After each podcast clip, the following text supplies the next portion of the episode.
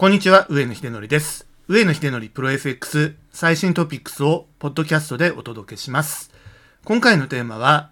円安が止まらない7つの理由とドル円の高値到達目処についてということになります。それでは早速、円安が止まらない7つの理由、一つ目からいきたいんですが、黒田日銀総裁の円安容認発言ということになります。3月17日にビス国際決済銀行から発表されました円の実質実行為替レートは66.54ということで50年ぶりの低水準に下落しております。まあ、それにもかかわらずですね、翌日の日銀金融政策決定会合後の記者会見にて黒田日銀総裁は現在の円安は日本経済にプラスと発言しまして、これはまあ、完璧な円安を容認している発言だというふうに市場関係者は受け取りまして、中銀の政策には逆らうなという格言通りで円売りが現状加速しているということになります。2番目は日米金利格差の拡大ですね。ここではですね、米国の利上げ等々に一番ビビッドに反応します2年債の利回りでその格差をですね、比較してみたいんですけれども、2月の22日の時点では、アメリカと日本のですね、2年債、2年国債の利回りの格差は1.358%ということなんですね。で、これがですね、1ヶ月後の3月23日になりますと、1.875%まで拡大ということになってますので、まあ、その分ですね、アメリカの方が高金利でドルが買われやすいということですね。1ヶ月間で0.517%上昇ということで、すなわちですね、これはアメリカの利上げの2回分、50ベーシスポイントを超えるですね、格差が開いてしまったということがありますが、以後もですね、拡大の見込みであります。というのは、日本はですね、ご存知の通り、10年国債に対して、イールドカーブコントロールをしておりますので、2年国債に関してもですね、その影響からは逃れられず、上がりようがないんですね。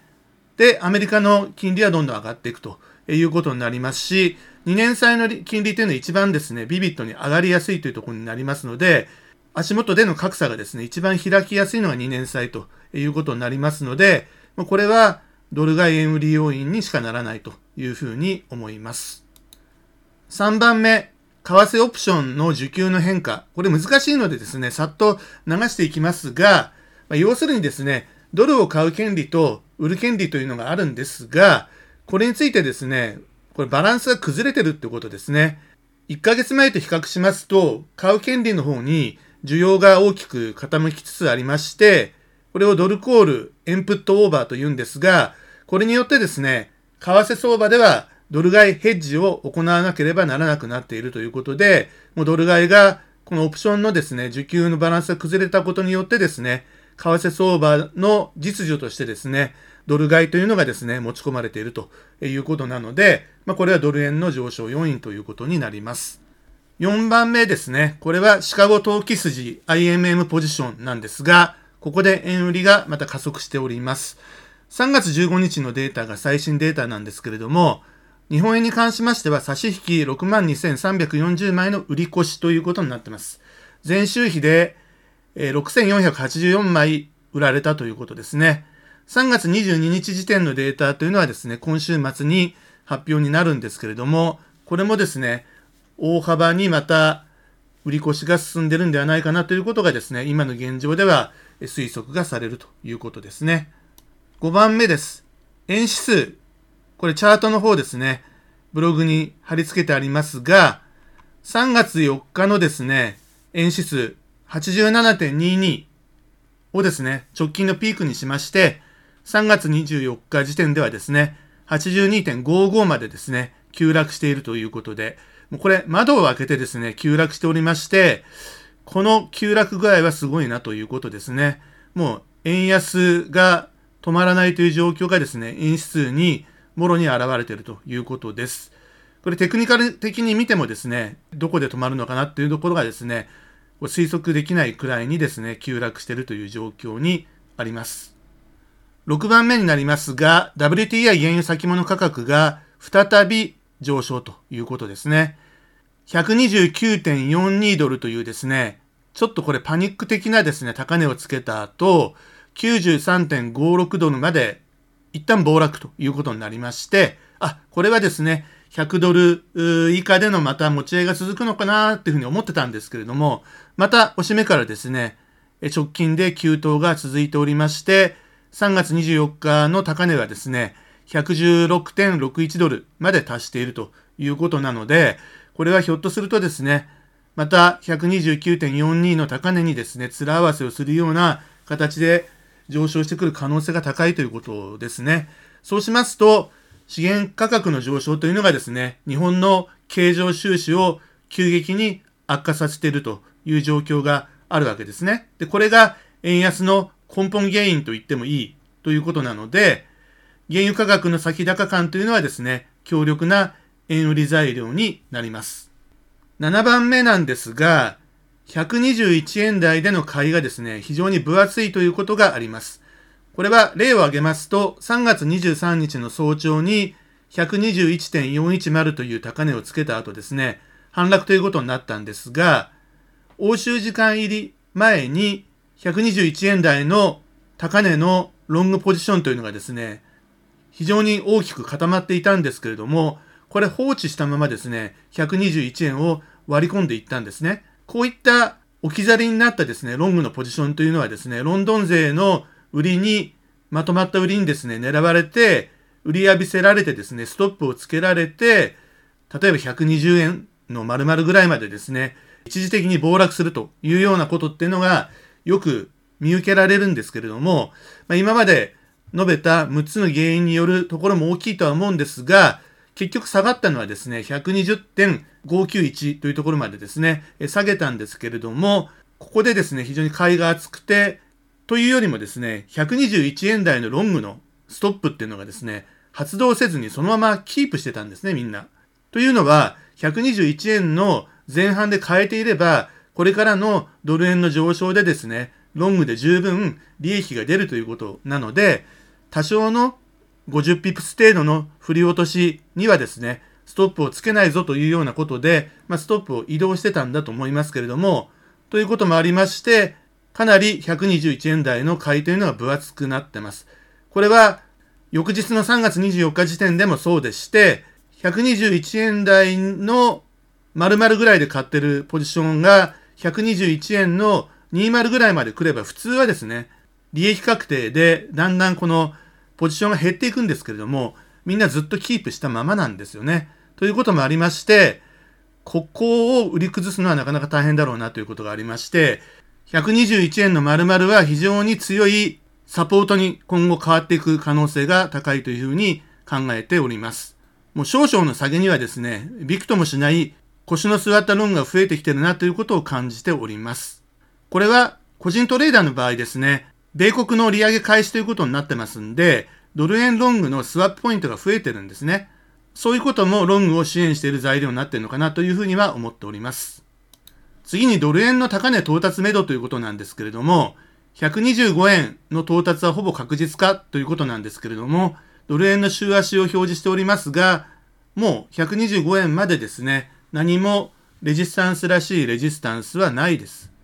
こういう相場の時にオシレーター指標を見てですね、RSI が70を超えてるとか80を超えてるとか100%天井に張り付いてるとか、そういうことで、これは買われすぎだから、だから下がるだろう。そういうのっていうのはですね、もうないですね。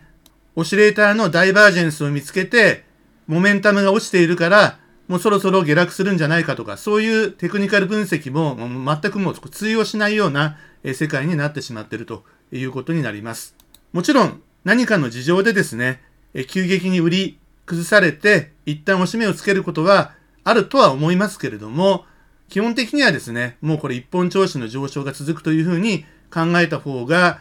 以上述べた7つの理由によりますけれども、可能性が高いというふうに考えております。一応123.751という戻り高値がですね、チャート上で表示されてるんですが、これはその当時の暴落前のですね、戻り高値ということでありまして、レジスタンスとしては非常に弱めなので、まあ、あまり関係ないかなというふうに思ってます。